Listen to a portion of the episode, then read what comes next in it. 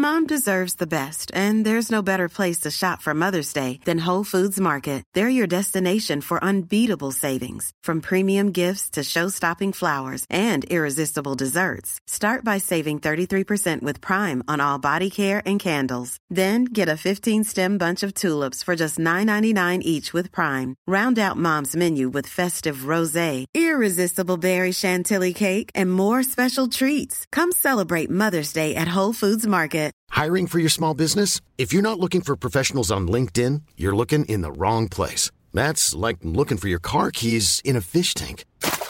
LinkedIn helps you hire professionals you can't find anywhere else, even those who aren't actively searching for a new job but might be open to the perfect role. In a given month, over 70% of LinkedIn users don't even visit other leading job sites. So start looking in the right place. With LinkedIn, you can hire professionals like a professional. Post your free job on linkedin.com slash people today.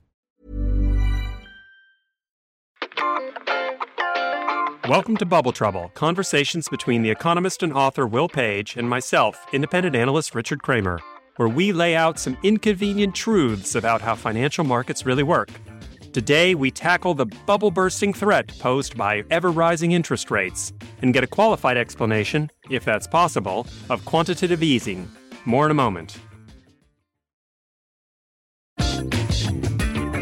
Now, Michael, great to have you on this podcast. We're honoured by your presence. It was great to see you speak in Bristol and to hear somebody as eloquent as you make sense of the spaghetti of economics. But first, let's toss you the microphone and ask you to introduce yourself, your work, and especially for our listeners, where they can follow you. Okay, uh, my name is Michael McMahon. I am a professor of macroeconomics at the University of Oxford. I have spent my career working in central banks and advising governments and teaching governments. Um, and that's what I continue to do, including my research. And if you want to follow me, I'm on Twitter at McMahon Econ, all one word. Fantastic. And I think this is going to be a very rewarding half hour for our listeners because there's this term quantitative easing, which people talk about with, you know, passing reference, but to actually understand it is the goal of the next 30 minutes. But let's start with the basics. This is the bug that I've got in my base basement. I'm convinced that economists today don't actually know where money comes from. If you say fractional reserve lending, what's that? If you ask what LM stands for in IS-LM model, they don't know, even know what the acronym stands for. So I want to fix this by just building up from the very basics and understand how does money enter an economy? So I mean, back to Tom and Jane's Island basics here. Imagine a country, and I've seen you speak. You, you, your words are like a paintbrush. You just paint pictures with your voice. So, paint me a picture of an island which has a couple of people on it, and they want to start a central bank and issue money. How would that begin? How does that process kick off? I'm going to take a step even further back. Uh, if the island is small enough, they probably don't need money.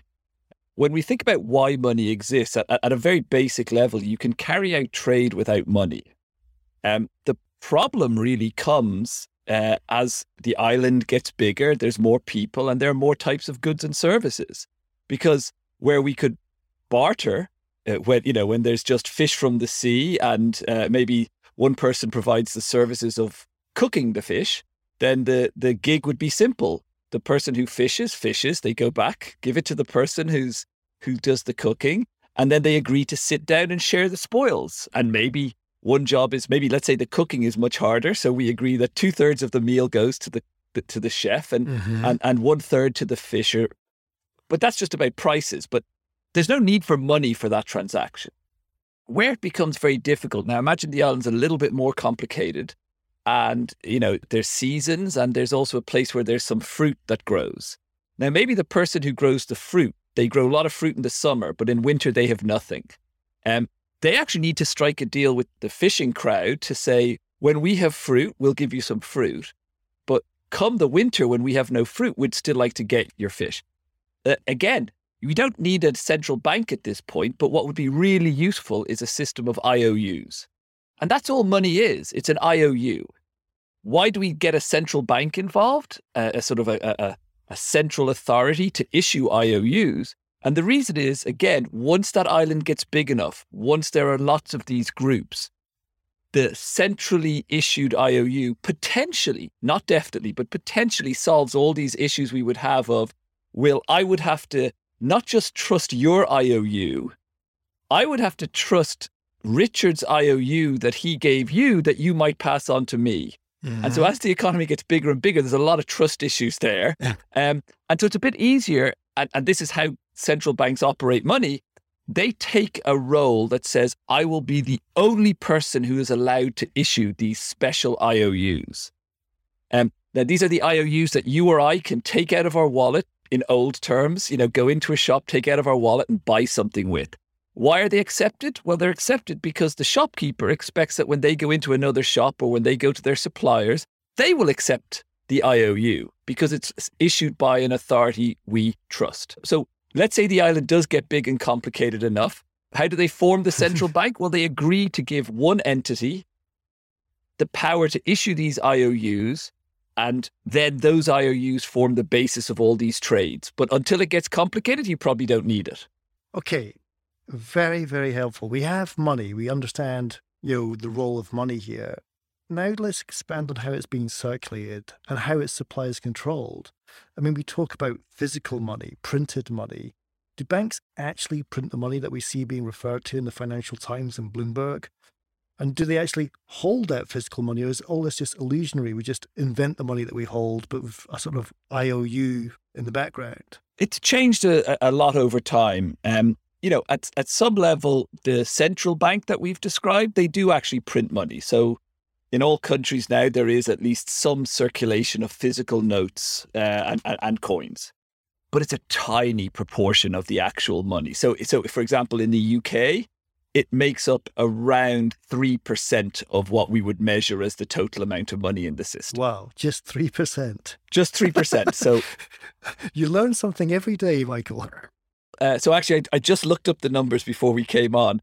In December 2021, the sort of total amount of money in the UK was about 3 trillion. Okay. So about, about 3,000 billion. And about 94 billion of that is notes and coins. Wow. That much. You know, so so yes, there are notes and coins, but you know, we just go out and we we spend on our card. And when we spend on our card, it's just, you know, there's accounts at a bank where they move the electronic balance from mine to yours, Will. And when you pay Richard, you, you shift to him. So so a lot of it is created within the financial system. So so that sort of get you, you asked the question, how is it supplied? How is it circulated? Uh, actually, most of that money is I'm going to use a very sort of wonkish term, but I'll then explain it. Uh, so there's inside money created by the central bank, let's say, but then mm-hmm. there's outside broader money. And that broader money is created by banks. So who creates most of the money in the system? Commercial banks. How do they do this? Well, there's an old model, and you actually mentioned it. You mentioned the idea of fractional reserve banking. And it still appears in a lot of textbooks, and it's still often used as a kind of like introduction to students to how money might circulate, but it's not at all how money circulates. If a commercial bank wishes to issue a loan, they issue a loan. That sounds very tautological, but all they have to do is say, Richard comes to me and I'm a bank, and I say, I think you're a good borrower, so I'm going to give you money. How do I do that? I put a credit in your account to the amount you're borrowing, and I also put, I give myself an asset which is the fact that you now owe me that money. So, so I can expand my balance sheet by just creating an entry on each side. I, I put money in your bank, which is a liability. I have to give it out to you, but I also create an asset, which is you have to give me the money back.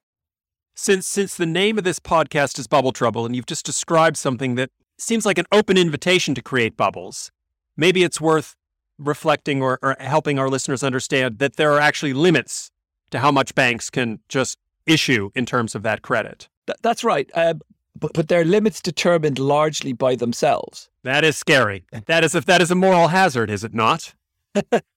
well, yes and no, in the sense that why why do banks do this? They do this because they'd like to make a profit. You know, Richard, if you turn up to me and, and you say you're going to take all the money and you're going to go to Vegas, I might think, you know, there's a good chance he's going to lose and that's not going to be good for me because if I give the money to you and you don't repay it, then that's on me as the bank. That's you know I've I've put it out there and and, and I take a loss. So they do have they have reasons why they want to have self control. It's also true, and this is the bit where the central bank does still play a big role, is that if you think about this as being just one bank in the system, it looks like you can do this for free. You know, you create the loan and then you get a deposit and then you could do another one and you have more deposits and your bank just gets bigger and bigger. But the bottom line is people don't borrow to leave the money sitting in their account. They borrow and they use it to pay someone else. When I lend you the money, Richard, you're at my bank and I've created the asset and the liability. As soon as you decide to pay Will, who banks with another bank, I have to transfer resources to them. And if I don't have access to those resources, I have to borrow them and I have to pay an interest rate for that. So the price could be the limit. But what's the aim of the banks? As, as I see it, this is like, this is my really, ha- having never been a banker, I apologize to any of your listeners who are bankers. Well, but congratulations. I, Please keep it that way. Uh, I'm going to uh, I'm going to sort of trivialize banking with, as I always tell my students. Banking 101, commercial banking 101 I love this. is to earn more on your assets so on the loans you give out than it costs you in terms of the liability. So if I can get Richard to pay me back 3% and I can borrow resources when he transfers the money out at 1%, I make that difference. Now, the cost comes if he doesn't pay back or the risks or whatever, but this is exactly the objective. And so, what's constraining? So, let's go back to that question of what is potentially constraining me just doing this again and again and again until I get proper, you know, Ponzi scheme bubble problems? The answer is I'm trying to make sure, and hopefully this is the incentive of the banks, that I make a profit on the transactions. And again, I'm not just making a profit, I'm doing a whole bunch of other things which are kind of useful for the economy.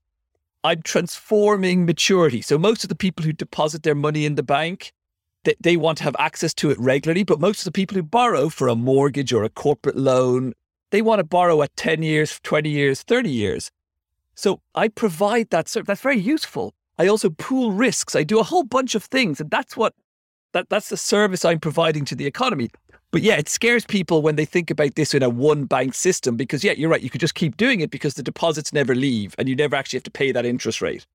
But in reality, the, the, money circulates and then the bank has to be ready to potentially borrow from other banks or from other people in order to, to, to sort of balance their books. And this presumably is why you get the system wide contagion that we saw in 2008 with Lehman Brothers and the pride of Will's home country, RBS, where Fred the Shred had built up a $2 trillion book of liabilities. Uh, and that maybe was a good example of the contagion that spread and was ultimately had to be bailed out by another famous Scot that Will uh, is is well acquainted with, Mr. Darling.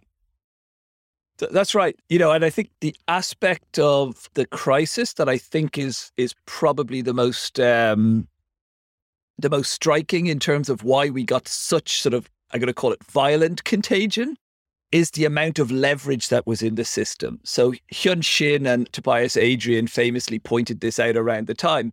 But we had banks that were so highly levered that even a really quite small drop in the value of their assets essentially could wipe out their equity. And once your equity looks like it's being wiped out, the only things you can do is delever. And if you to delever for your listeners, what I really mean is you got to sell assets to pay back your debts.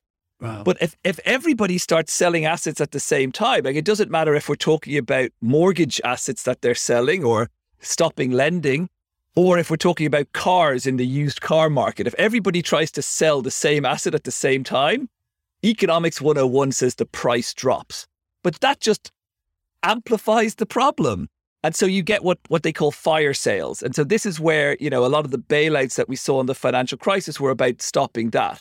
That doesn't really, that takes us a little bit away from the point of them creating money, but you can see how the amount of money in the system is reliant on the commercial banking sector. And, and it gives you some hint as to why some of the interventions around the financial crisis were really about preventing a full scale collapse in that, because you, you would be talking then about a full scale collapse in the monetary system, and that that doesn't seem like something that's desirable in modern economies. Mm. Now we have we have a recurring joke in this podcast when Richard and yourself discussed moral hazard, which is if you ask a banker what they think about the moral hazard, they're familiar with the second term, but they have no knowledge of what the first means. we continue. Um, my last question before I toss it back to Richard to take us to the break is just with debt square this circle with debt, which is a government controls money supply. It creates a central bank. It runs an economy. But then we hear that our government here in the UK has to pay all this interest on debt. So this is confusing, which is who does the government owe the money to? How can the government owe money? It creates the money. So, can you just explain for listeners at a very basic level in a way that only you can who are they paying the debt to and why? Well, so so the way the government borrows, you know, at some level, the description you're you're putting out is one where they could just print the money themselves, right? And at, at least theoretically, a lot of countries could do that. Historically, countries that have done that have fared very badly because if we go back to my very fundamental point about why this having a central authority issue the IOUs, why is that a good thing? And it was about trust. But if the person who's issuing these, if you don't know if they're going to issue, you know, one or just uh, so many that they're going to become worthless, then, you know, you're not going to want to use them. And so we want to protect the, the sort of credibility of the money supply. So most countries, including in the UK, have separated the issuance of currency to the central bank, the Bank of England, and you know the debt side of things, which is run by the government. And actually, in the UK, there's a separate body called the Debt Management Office, the DMO, that sort of manages that. But that's a sort of separate point. That they're doing that to get efficient sort of interactions, uh, selling at the right time, etc. But so even if you think about the consolidated position, the answer about who owns the government debt, who do they owe it to, the answer is actually all of us probably indirectly, but anybody who has a pension, their pension fund has probably got some holding of UK government bonds if they're based in the UK. Wow. If you put your money in a bank account, you, you deposit it there because you hope that at some point in the future, it might be tomorrow, it might be in a month, it might be in five years, you will go back and get it out. And in the old world, it would come with some positive interest as well. um, but what they were doing with this, they were investing that in government bonds as well. So again, you're not buying them directly, but indirectly you are funding their purchase. So the idea that we just cancel this, you know, that's sort of I think where you're going. You know, why why can't we just say, you know, we owe it to ourselves. Let's just r- write it off. We don't really owe it to ourselves. The government has borrowed it. And some of us hold some of it, some others hold different parts of it, and it would be a bit, a little bit random. So instead, what we could just do is the government could pay it back by taxing all of us. And maybe they tax us all the same. Maybe they tax us differently. That's politics, but somebody owns it. And actually, quite a few foreigners also own it. So potentially international investors have bought these government bonds. So it's not quite as simple to say we owe it to ourselves. We just write it off. And um, we, we've sort of ruled that out. And that tees up quantitative easing in part two. But Richard, do you want to take it to the break? Yeah, I, I guess there's so many of these basic issues that I'll just say in wrapping up part one, people don't think about. And the, this, the simplest questions are always the best ones. How does money get created? Who does all that government debt get owed to? Who issues that money? And I, I think just to start to think about some of these things is is refreshing given all the, the technical jargon that gets thrown around probably in no small part to bamboozle people and keep them from focusing on the fact that we're all on the hook for that government debt. And if we wrote it all off, we'd have a big hole in our pension funds. We'll be back after the break to talk about the ins and outs of that super sexy topic quantitative easing.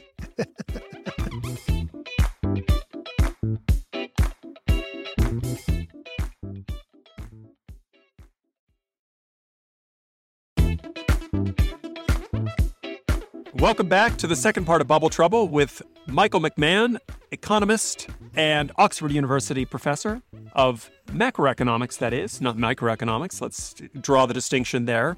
Uh, and Will, I'm going to hand it over to you to see if you can tease a reasonable explanation out of Michael about what this quantitative easing, QE, that I think we're on the fourth or eighth or twelfth round of it now. If you can get him to explain that in layman's terms so that my mother could actually understand it, then you'll have performed miracles.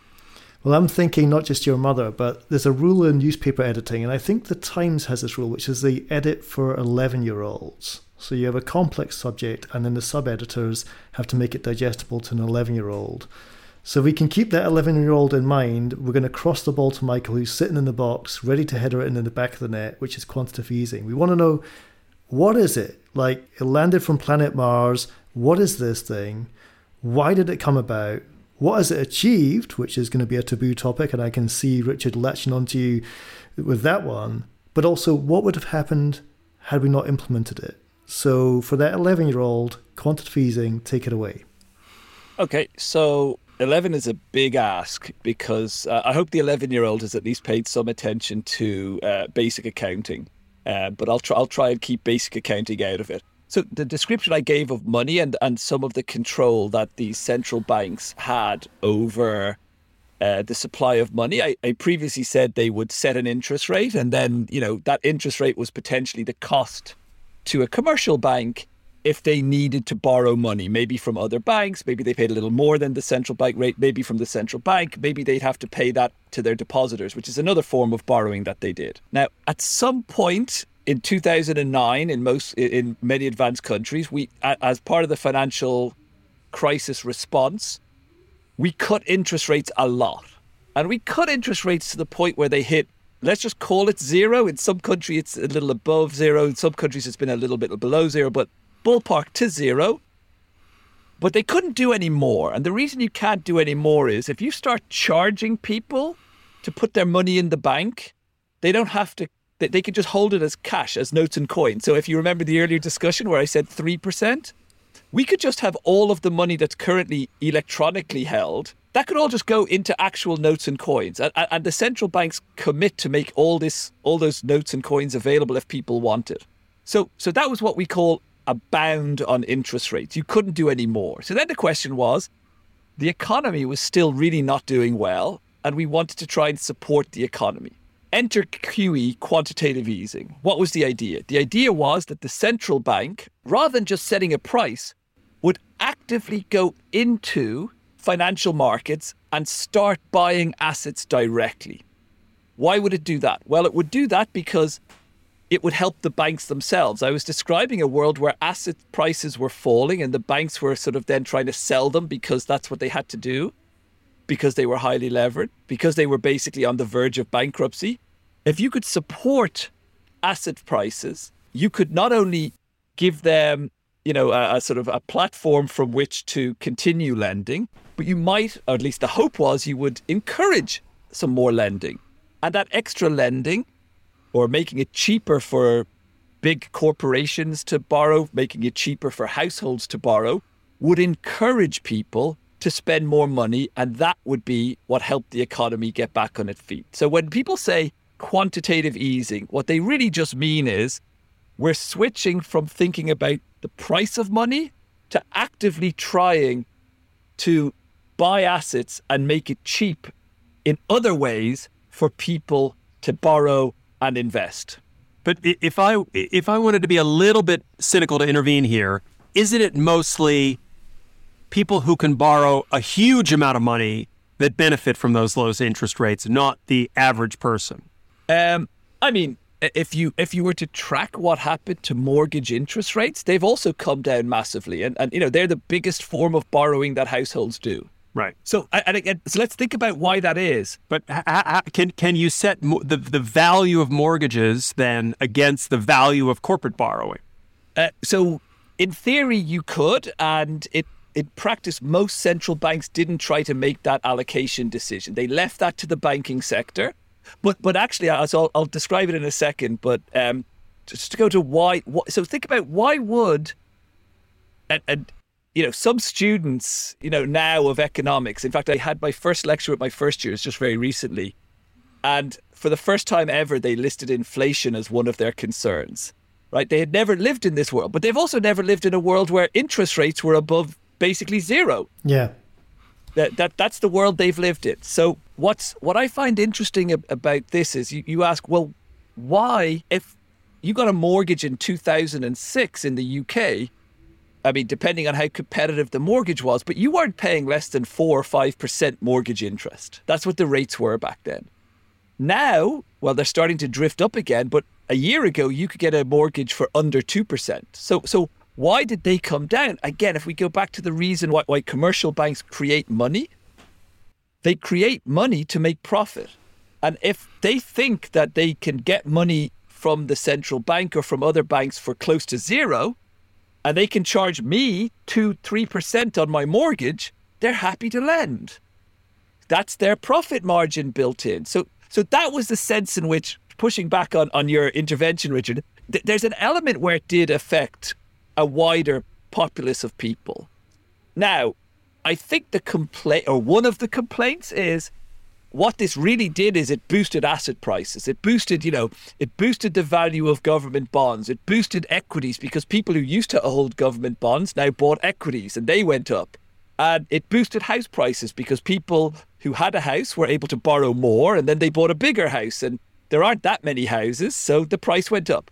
That's almost certainly true. There, there have been unequal effects of this you know, it's lowered the cost massively to the government. If we think about what most governments did in the pandemic, they increased their borrowing in order to support the economy. In the UK, the UK government was underwriting 80% of the wages of about 20 million people at the height of the furlough scheme. That basically meant the government was saying, I will pay you 80% of what you were on, and we'll just cover that. And they did that by borrowing. So why were they able to do that? Well, because the government was borrowing at essentially 0% interest. You could sustain much more borrowing at that level. Again, through indirect channels, it has also fed through, and it's it's at least potentially allowed the government to do more. But yeah, the complaint that it boosted asset prices, I think, is actually also right as well. Well, let's just go back to we're combining postgraduate economics with first year economics here. So the government borrowed to finance the furlough scheme. Just remind our listeners who did they borrow that money from and what is the process of paying that money back? Well, so they, they issued bonds. Bonds are just pieces of paper. They're a different form of IOU. They're a contract with investors, and it could be the pension funds, it could be the commercial banks that bought them in in theory, although it's not so popular here, it's much more popular in Germany. Households can even buy government bonds. And, and so, uh, one place that the money came from is a lot of people had forced saving over the pandemic. You know, again, there's a, a huge inequality on this. Households that tended to be richer were able to stay at home but still complete their jobs, and so their pay didn't drop. But they stopped going out. They didn't have a summer holiday. They yeah. didn't. But costs fell far more than income fell. You know, they, they ended up getting this big excess of saving that let's say you did nothing you're, you're a bit like me you're, you just sort of leave the money passively in the bank my bank used some of that money to buy government wow. bonds it's so circular. So, so, so who funded it I did. I did. I, I, it's crazy. All right. So now I'm going to commit the cardinal sin in podcasting, which is asking you to describe a chart. It's not an easy chart, but you did do a good job describing it in Bristol.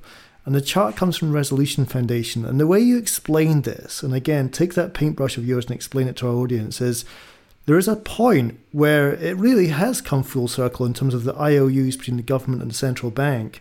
There's as much going out as there is coming in. So just walk me through this chart from the Resolution Foundation because it, I found it just fascinating to try and comprehend the scale of QE that's in the economy right now. We'll make sure that this chart is available on our website with the, to accompany this podcast as well, so our listeners can find it.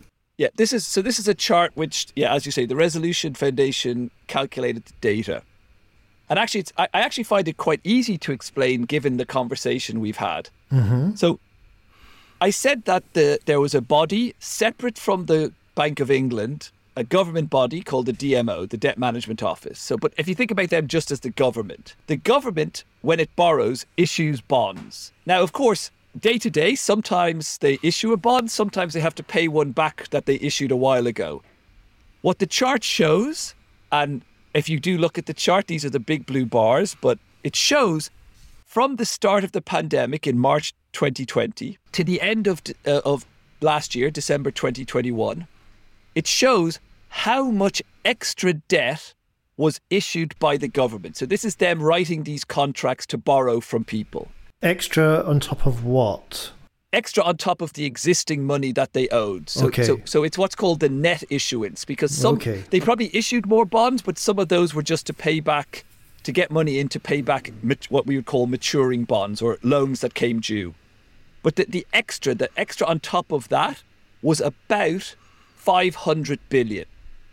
Now, at the same time, the Bank of England is doing this QE. And I said the QE was just the central bank deciding to buy assets in the economy. One of the assets that they're buying are government bonds. So now, Will, we are back to your description that you had before. We have, you know, the government issuing and a part of the government, if you want to think about them like that, buying. And it turns out what the Resolution Foundation chart shows, and it varies from month to month, but over that whole period, the Bank of England bought about 450 billion, where the government had issued about 500 billion new. That's crazy. So it sort of feels like I've I've taken with my left hand and used that to pay my right hand, you know, just repeatedly over the process. I guess one of the questions I've got there, though, and again, this is to the fundamental issues of inequality we were talking about in our last podcast with Kurt Andersen, is hasn't a lot of that those QE purchases by government been of of bonds in the private sector that may not have been government bonds, it may have been private debt, but it was the debt that the banks didn't want to hold anymore. The the low quality debt or the, the debt that might have caused them problems down the road that they were able to get the government to backstop them for in this difficult time. Okay, so, so some of that went on initially. Uh, the chart that they created was actually the it was only the net purchases of okay. government bonds, but but they were also potentially they were potentially buying some other things. Um, so so they they bought a, a, a bit of uh, corporate bonds, etc. So and absolutely that that benefited those corporates more than it did you or I directly because you know they, they didn't call round to my house and say Michael would you like to sell me anything and, and I'll buy it off you but again thinking about the effects of this you have to think about the wider fallout of the effects and if you think that those big blue bars were supporting 19 20 million workers through furlough the effects of that action were also, you know, probably of wider benefit. So, one last question from me, and then Richard to take us to the finishing line here. And this has just been one of the best conversations I've had on this podcast. But I, I'm just going to frame it this way: if I was to run for prime minister, and my campaign was to say, "I've understood everything Michael McMahon said." I now get my head around quantitative easing. I get where money came from, fractional reserve lending you know, 3% of all the money in the world is actually money. Okay, bamboozled enough, but it, this is where I'm at. But a third of the stock of debt this country has is QE, which is this IOU between the Treasury and the central bank. And we're looking at austerity measures. We're looking at public service workers getting no pay rise for year upon year upon year. We're looking at inflation We're looking at a central bank governor who's on what eight hundred thousand pound a year, saying, "Hey, people, don't be too aggressive in your need for pay increases," which was, I won't ask you to comment on that, but for me, disgusting. What if I was to say, vote for me, and I'll just cancel that third stock of debt off the books? I'm going to have a debt jubilee. This circular carousel of cash makes no sense to me. Wipe it off clear my books and let's just grow the economy out of the pandemic and make tomorrow better than today. Would I get your vote? No. So let me explain why. I, I think there there's elements of your plan that I'm I probably would be happy to vote for. But I do think that the impact of a loss of credibility, because what you would be basically saying is, we have made a bunch of promises in the past. That's what the bond is. It's you say, I'm going to issue you a piece of paper, you're going to give me money, and in the future, I'll give you money back because that's how lending works. Or if you think about money, if you pull out a UK banknote, it says, I promise to pay the bearer on demand. Maintaining trust in that system is important for the system to keep working. Now, so if you turned around and you said, I'm just going to wipe off a bunch of this stuff, partly it's going to hurt ourselves because, you know, our pension funds hold it. So they mm-hmm. just suddenly lose some money and we're all a bit worse off through that. That I agree with. I get that point. Right. Now, what about what about all the other stuff? Well, if I'm an international investor, because some of the government bonds are bought internationally, they're going to look at the UK and go, "There's no way in hell." I, I, you know, those guys are. They might just turn around and go, "Well, we don't want to upset the voters, but people from abroad. I mean, they don't vote. That'd be ideal people to wipe off the the loans to." At, at that point, they stop lending, and that suddenly you get this mass depreciation, which causes inflation. And what do we know about inflation? We're seeing it right now. Again, these students who've never seen it before inflation hits the lower income classes much more than it hits the higher earning people. So, yes, you could imagine a sort of a beautiful world where you just click your fingers and this is all wiped out. It's such a complex system. It's you know, it's going to be very costly and the fallout of damaging credibility is going to be huge. Now, there, there are other ways you could do the type of things you're saying, right? You could offer to tax people a bit more. That's a political choice, but the political narrative has shifted that we somehow all are obsessed with low tax, low spend worlds. That doesn't have to be the case, but that's a political choice. But you, you do say that would create inflation. But for the public, it's got to be a challenge to say you can invent all this money to subsidize banking, but you can't wipe off debts that we owe ourselves. In regards to credibility, we do mark our own homework. I mean, it's a, it's a, in today's climate, it's a tough one to take, isn't it? Oh, sure. I mean, so the difference, and you know, the difference between this QE being just purely I've printed the money for myself, which is the kind of Zimbabwe problem where they had their hyperinflation in places like Zimbabwe. You know, that's a that's a, that was a world where we were issuing banknotes for 100 trillion dollars a year after they were issuing banknotes for 1 dollar. All right? Prices were doubling within the day. So, you know, I was talking about my students having never experienced inflation. They're only experiencing inflation now of 7 8% this year probably. I mean, we're talking about hundred percent a day at one point. Not quite, just just below. But but I agree. Yeah, people will find you know the idea. It's very alluring. You know, it seems like it's sort of the cost-free, print a bit of money, no cost. Inflation is, as economists call it, the inflation tax. It's obviously not a tax that you levy, but you print the money, you get you benefit from it, but everybody then pays through the inflation. And and, and I think part of the attraction of it is that people have forgotten how costly inflation is. And in particular, at a time when wages are not going up. So I, I was talking about inflation yesterday, and someone asked me, they said, oh, you know, it's, it's not so bad, right? Because inflation now, we're talking numbers like 7 8%, whereas, you know, in the 70s, I think 1975, it was over 22% in the UK. And I said, you're right, it's not as high a number. But in some ways, what we've experienced now is worse and the reason it's worse is because in the last 11 years, real wages basically have been flat, by which I mean adjusting for inflation. In the 1970s, we had high inflation, but we also had high nominal wages. Between 1970 and 1981, wages adjusted for inflation grew by 38%. Between 2009 and 2019, end of 2019, they were flat flat. They wow. fell in real terms for six years. So in some ways, it's worse, right? So again, I pass me a bucket. Pass me a bucket.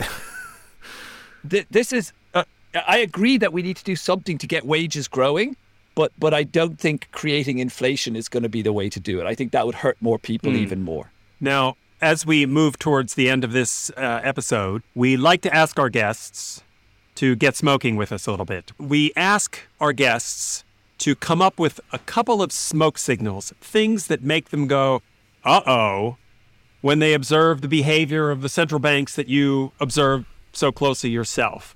What are the two or three smoke signals you would point to in what you see happening in the global macroeconomy right now that you think would potentially be really troublesome down the road?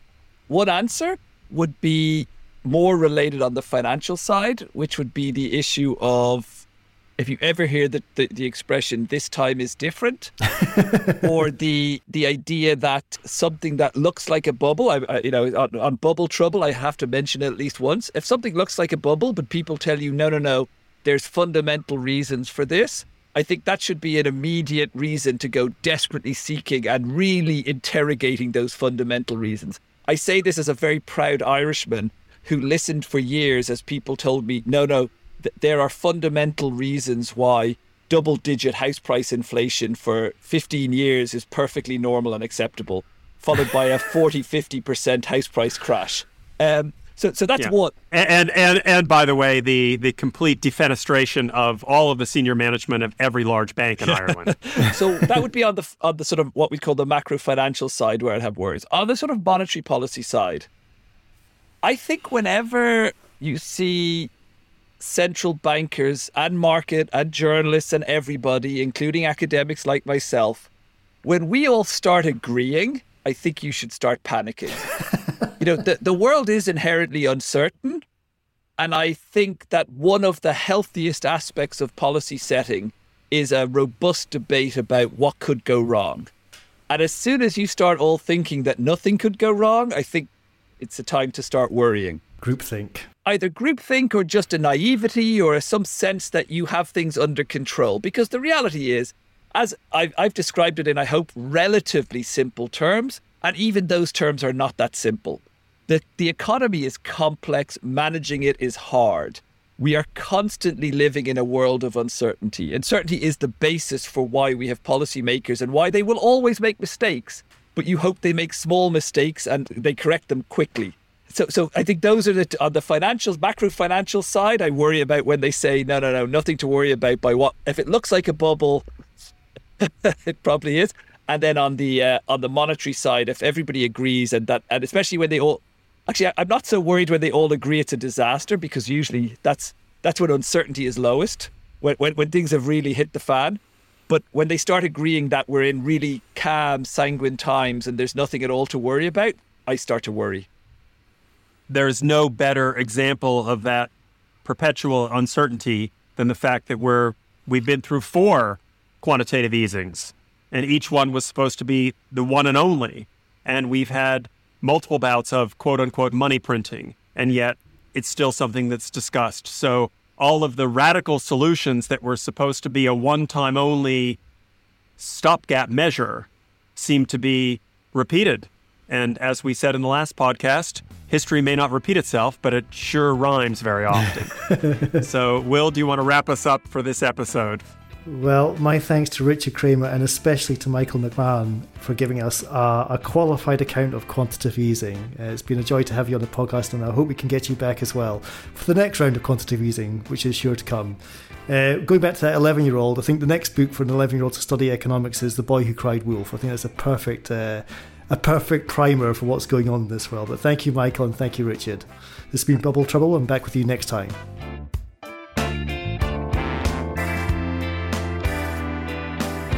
If you're new to Bubble Trouble, we hope you'll follow the show wherever you listen to podcasts. Bubble Trouble is produced by Eric Nuzum, Jesse Baker, and Julia Natt at Magnificent Noise.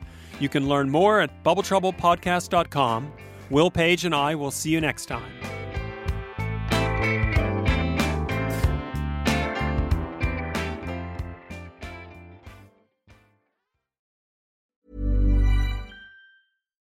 Deserves the best, and there's no better place to shop for Mother's Day than Whole Foods Market. They're your destination for unbeatable savings, from premium gifts to show-stopping flowers and irresistible desserts. Start by saving 33% with Prime on all body care and candles. Then get a 15-stem bunch of tulips for just $9.99 each with Prime. Round out Mom's menu with festive rosé, irresistible berry chantilly cake, and more special treats. Come celebrate Mother's Day at Whole Foods Market. Hey, it's Danny Pellegrino from Everything Iconic. Ready to upgrade your style game without blowing your budget? Check out Quince. They've got all the good stuff shirts and polos, activewear, and fine leather goods, all at 50 to 80% less than other high end brands. And the best part? They're all about safe, ethical, and responsible manufacturing. Get that luxury vibe without the luxury price tag. Hit up quince.com slash upgrade for free shipping and 365 day returns on your next order. That's quince.com slash upgrade.